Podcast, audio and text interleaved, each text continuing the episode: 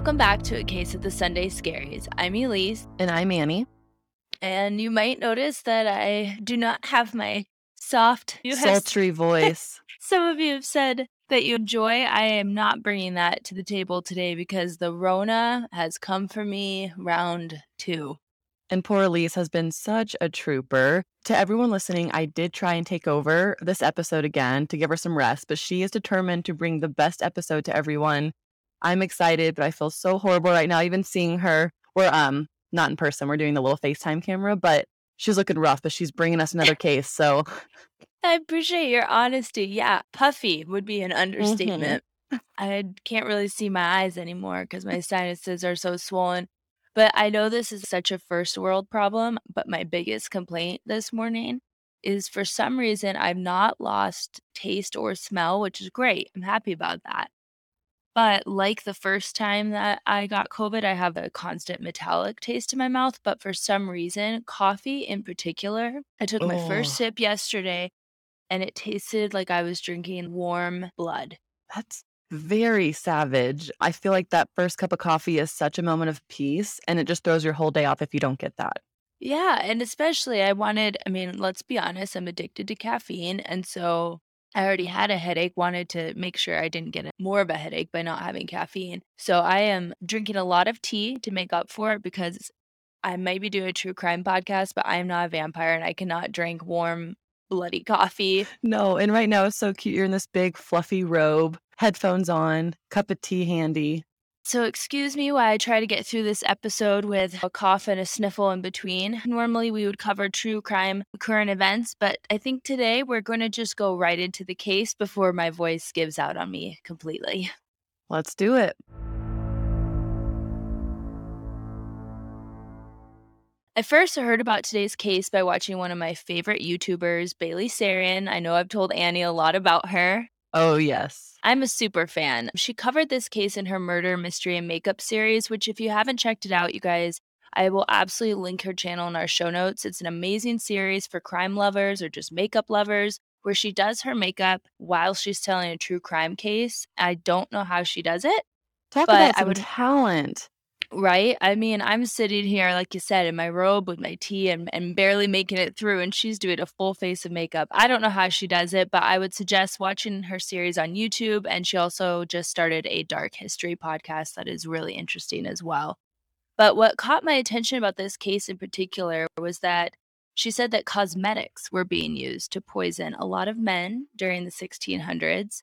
And maybe many of our listeners don't know this about me, but I spent most of my adult life working as a makeup artist and a makeup educator. So immediately I was intrigued. I remember back in, was it February? We got together at that restaurant because we were kind of doing our first introductions, talking about the podcast. And you brought up how badly that you wanted to do this case. And I have never heard of this. I'm so excited. Yes, I'm so excited too because it kind of aligns with your history and your background. I know you're a big makeup gal. You've done my makeup and you've done an amazing job. So I'm curious how makeup ties into a murder, but I'm ready for it. Well, research in this case led me down some wild historical searches. And I gotta say, having COVID brain fog and going on some of these searches was quite a wild ride. but I'm gonna do my best to stay on topic. But before I begin, I need to be clear that there is a lot of different folklore and variations of the story surrounding this case. I did my best to compile information using multiple sources and just kind of taking the parts that overlapped on multiple sources. But since today we are traveling back to the 1600s, you can imagine I couldn't really fact check it with anyone. no, it's hard enough to get stuff from the 70s and 80s, let alone the 1600s. Like, what were they writing their articles on? Like a scribe?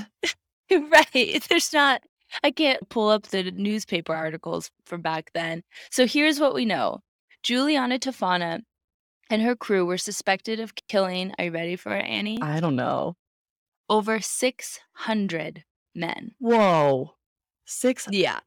So he's a serial killer. Yeah. In fact, she would be the most prolific female serial killer in recorded history. And the most unknown. Like, I've never heard about her. All right. Well, let's set the scene. We're going to go back to the 1600s in Europe. We're headed into the Age of Enlightenment, a time where philosophers in Europe were questioning traditional authority, you know, kind of questioning all those royals and what they've been up to for years. creating numerous inventions, scientific discoveries, and new laws, which all sound great, right? Mhm. Yeah, arguably all wonderful things, but if you're a woman, well, not much has changed in your favor. As a woman in the 17th century, let's just say you're married, as most of them were, and you're unhappy in your marriage, which, again, many were, because women were treated as a business transaction, something to be traded off by their father for more wealth, status, privilege, whatever the case. But if you were unhappy in that arranged marriage, you were kind of shit out of luck. And weren't they doing this whenever they, they were young? Right. The girls were very young and they got like a cow or a chicken in the transaction piece you were talking about. Well, hopefully a little more than a cow or a chicken. but yes, dowries were still a thing. But in my reading, it seemed like many of the wealthy and aristocratic families married their female children off as early as 12 years old. Wow. And I hate to use this term, but even in the lower class, their words, not mine, Mhm. most marriages were still arranged, but many of the women were married off in their late teens, early 20s. In today's world, if you're in an abusive relationship or unhappy for any reason, you can file for divorce. You don't need your husband's approval. You don't need your father's approval. You can go ahead and do it on your own. Heck, we know like there's the sad statistic that, sorry, Annie, because you are married, but the statistic that about half of US marriages will end in divorce. Yep. But back then, divorce was not even an option. You could have your marriage annulled, but there was a really strict criteria for getting an annulment. You could try to prove that you were forced into the marriage before the age of consent and that it was not consummated. But given the age of consent during this time was 12 for a girl and way. 14 for a boy, Babies. that absolute babies. I don't even know. Sorry, listeners, but I don't even know if I had my period at that age, No. much less should be making adult choices like being a wife. No, you're forcing them to grow up way too fast. 12 year olds should be playing in fields of flowers and having, you know, basic chores, but not having to be a wife or a husband even at 14. That is insane. But it was common back Ab- then, you're saying. that was the age of consent at least and usually the wealthier family was the earlier off you got married so if you could not prove that you were forced into a marriage before the age of consent and that you never consummated it and that you never once you reached legal age of consent agreed to it in any way verbal written or just by giving your hubby a hug on the streets you were not allowed to get an annulment Wow. The odds were not in our favors, ladies. No, absolutely not. You could also seek something called legal separation from bed and table, which, quite frankly, those are the last two things I want to be separated from right now, why I have COVID. But basically, what that meant is that your marriage bond would still be intact, but it wouldn't uh, affect your inheritance or the legitimacy of your children. You could never remarry, so you were still legally married, but you were allowed to live separately from your partner. Interesting. So even though you get married at 12 years old, and let's say this does happen for you and you get to get away from your husband, you still can never remarry. So your life at that point, you're still considered to be with this man. That's interesting to me. Yeah. like that. And keep in mind, adultery has some pretty high consequences at this time. In order to get this legal separation from bed and table, which they really got to work on that name, you had to prove adultery or cruelty. Now, unlike men, women during this time would have to prove both situations were occurring, since women were supposed to really turn a blind eye to their husband's wandering eye. And I was disgusted to find out that women who were seeking this legal separation had to prove not only were they being abused, but that the abuse was life threatening because husbands at this time had a legal right to chastise and physically reprimand their wife. Wow. I hate everything about this. Yeah. So obviously, it was quite hard to acquire this type of separation, especially when the people that you're filing the appeal to most likely were all men. But it's incredibly hard to acquire this type of separation. And I found an article by Amanda Foreman for the Smithsonian Magazine that said when a divorce law was finally enacted in 1857, which is 200 years after Mhm. what we're talking about, and the floodgates were opened, the number of divorces in English history stood at a mere 324. That's it? that is it. So that just kind of goes to show how hard these separations were to obtain. Basically impossible. And can you imagine going and trying to get your marriage annulled? And if you don't get it annulled, going back home to your husband? I don't think that probably would fare very well. As you can imagine, in the 1600s, there was plenty of unhappy, pissed off women who were stuck in loveless and abusive marriages. Without legal ways to separate from their husbands, some may have turned to some other desperate measures. And this is where Julia Tofana comes into the picture. Do we like Julia or is she a bad girl? TBD. Oh, We don't know exactly when Julia Tofana was born, but it's believed she was born in Palermo, Italy. And you guys, I never took Italian, so bear with me on these names. Some historians think that she may have been the daughter of Tofania di Adamo. wow. What a name. They sound like royalty, kind of. Beautiful name, but I had to hear the pronunciation quite a few times and I still am not sure if I'm getting it right, which I will 100% blame on my ear infection.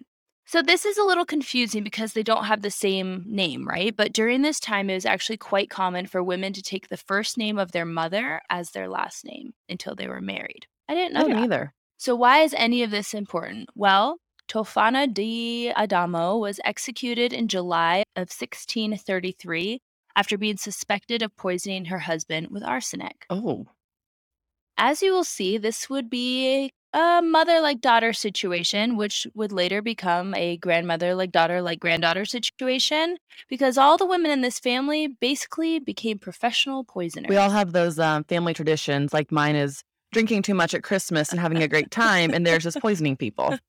Speaking of which, Julia did get married, but after his death, which now in hindsight probably should have been looked into, moved with her daughter Geronima Spana to Rome. During this time, apothecaries are booming. People are seeking out perfumes, cosmetics, medical remedies that they weren't able to get before this.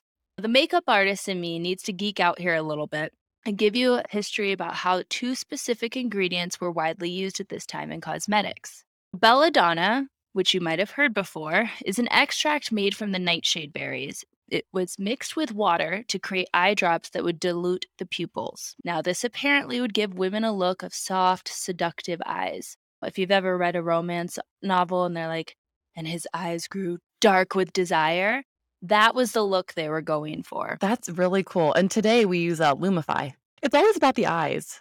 right? But belladonna eye drops actually dilated your pupils, so it made the colored part of your eye almost invisible. So they would just have these dark, kind of mysterious looking eyes. Belladonna is wildly toxic. Only one part of belladonna is necessary per 130,000 parts per water in order to dilate the pupils. That's risky. yeah, that's an understatement. One part per 130,000 parts of water. This would cause immediate blurred vision. So they're willingly doing this to their eyes to get that sultry look. Apparently so. If they did this for an extended period of time, they could lose their eyesight altogether. But, you know, beauty is pain, and we women do some crazy things in the name of beauty. The other product I need to talk about is lead.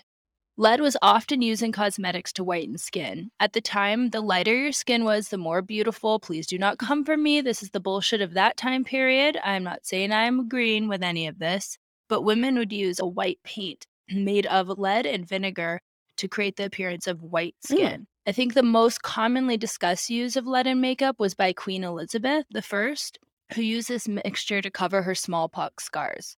Unfortunately, we know that lead is uh, not a good thing to be putting on your face. We don't even allow it in paint on our walls, much less our makeup anymore, because over time, this mixture would cause skin discoloration, hair loss. Oh, and your teeth would rot and fall out. Sexy. Whoa, I'm getting some very vivid images of just like this rotting woman who's like, I'm beautiful, right?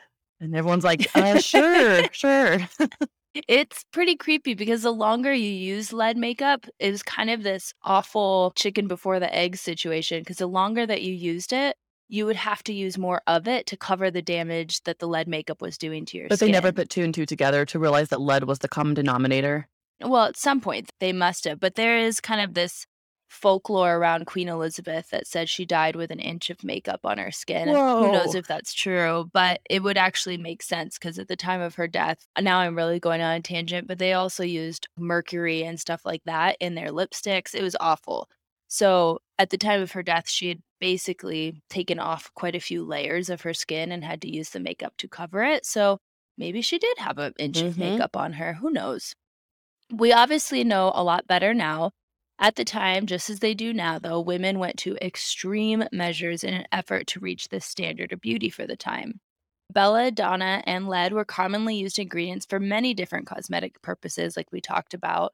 But mixed with arsenic, they created the poison aqua tofana. If you watch Bailey Sarian's video, you will understand why I have the sudden urge to whisper aqua tofana.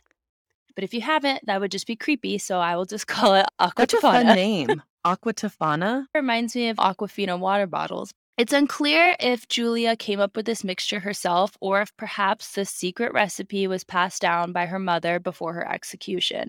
But either way, it is Julia who will go down in history as its maker and its biggest seller.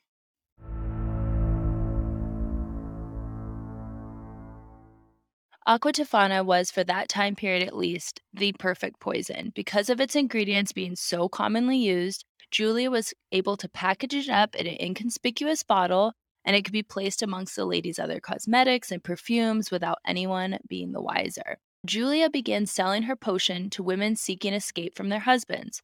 Many people believed she worked on a referral only basis. Of course, she still sold as her front, basically, the normal apothecary, cosmetics, all of those good things. But no one could accidentally pick up this bottle and be like, I want to buy this.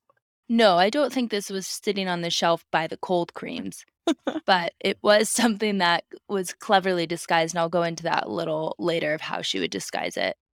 She had as many as six women in her poison ring that would basically vet the woman's story of abuse, make sure that the woman accusing her husband was credible and could be trusted to keep their secret in some ways making her a hero to these abused women who couldn't legally leave their husbands. And that's where your question of is she a good guy or bad guy, you kind of have to decide for yourself. However, I think it'd be an injustice to not also include that at this period of history, a lot of women were killing off their husbands, and poison was referred to as inheritance powder. Wow.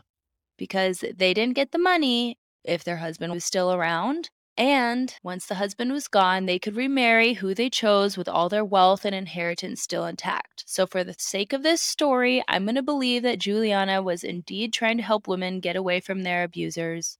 Yeah, I totally think so too. I think she had good intentions. We're not out here saying we condone anyone killing anyone, but I think whenever you hear about the background, the time period, the age of the women getting married off, it is important to note that she probably was just trying to help them. And I like that she had the group of women to vet out the story to make sure that, okay, they're not just coming in here. Maybe they're like little spies looking in the windows. It, it kind of seemed like that. Like this was, especially for the time, quite an organized secret mm-hmm. ring. They had their little mob of poisoners.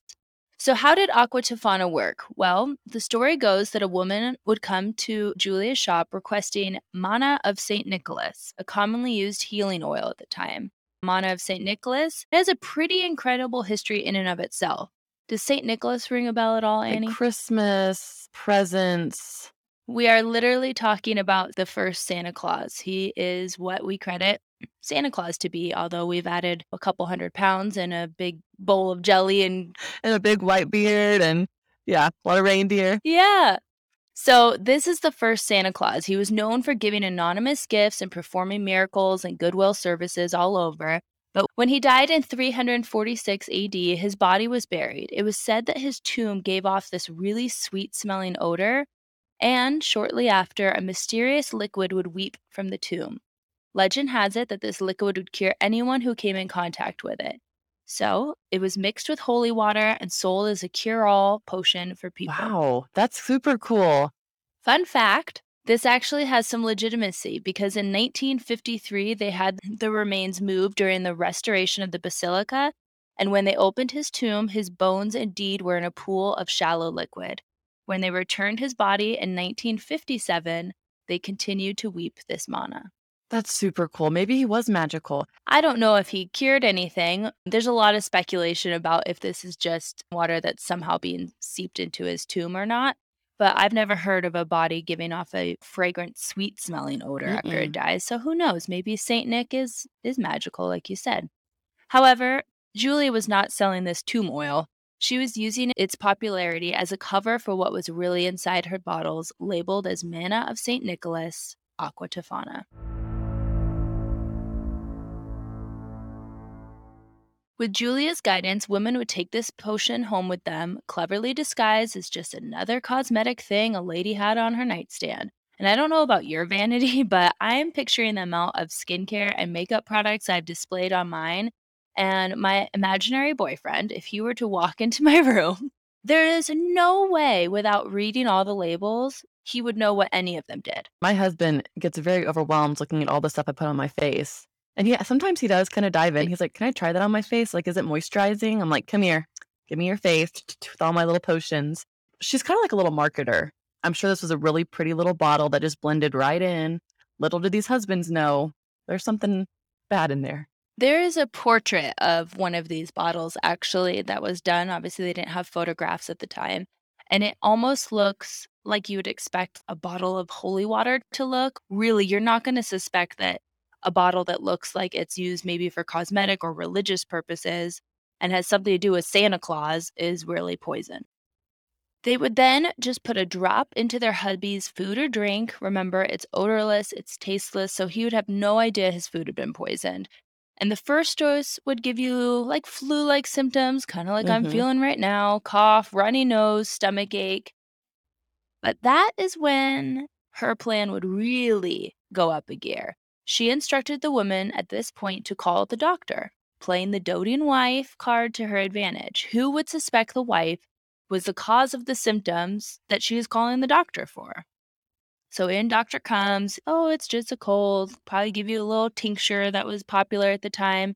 That's really smart. They had it all planned out from the beginning to the end. Oh, very smart. Because by the third dose, hubby is feeling some type of way. He is vomiting, has severe diarrhea, and obviously becoming dehydrated because of those two, and has an unexplainable burning sensation in his stomach. But it was only the fourth dose that would kill him. So he was suffering for quite a bit. Yeah, it was a very slow acting poison. It would seem to doctors that her husband had a progressive disease that slowly took his life. But there was another purpose for this being slow acting. Not only did it give the wife kind of an alibi, but during this time before dose and death, they were instructed to play their part as a worried wife, helping their husband put their financial affairs together just in case, and making sure that he was able to repent his sins to a priest. Now, at the time, religious practice said that that was the only way that you could guarantee your access to heaven was to repent before your death. So not only did she not have to worry about her husband beating on her or his soul being damned to hell. So, like, we don't care, but we kind of care about the soul portion. Women, I mean, I'd be pacing. I I wonder if any of them ever got cold feet like halfway through on drop number two. Yes.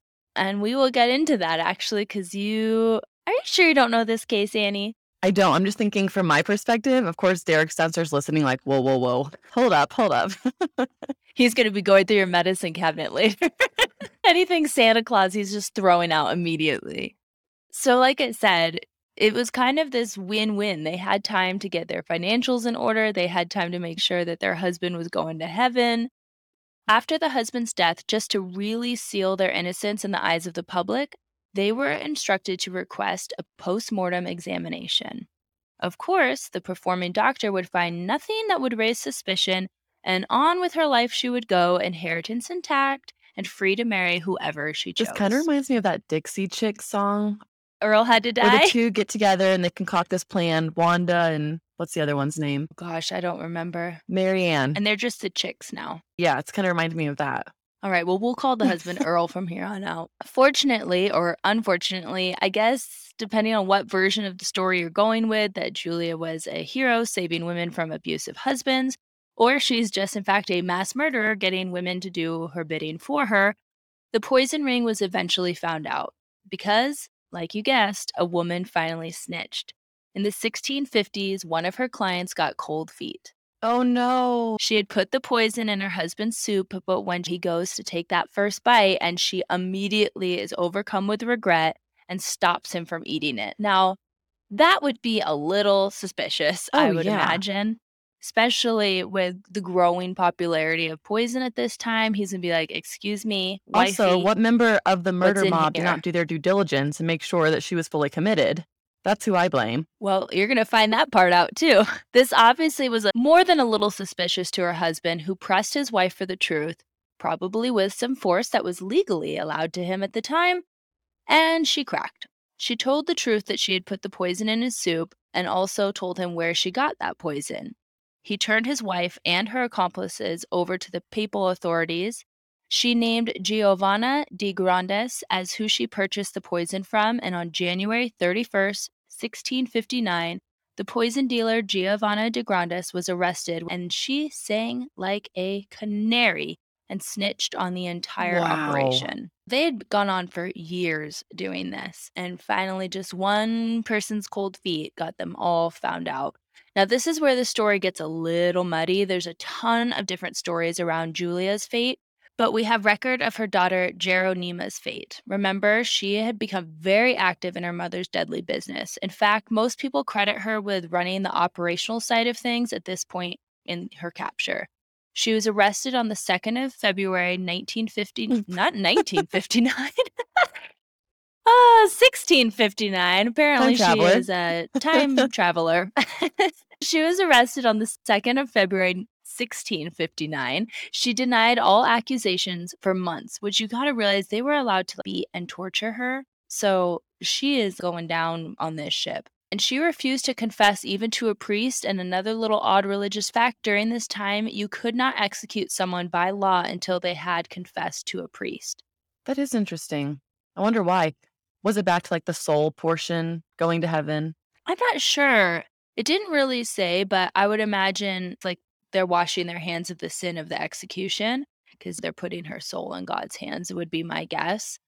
But after months of torture and interrogations, even having her accomplices and clients confront her publicly in the courtroom, she finally confessed on June 20th. In her statement of guilt, she is quoted as saying, I've given this liquid to more people than I've got hairs on my head.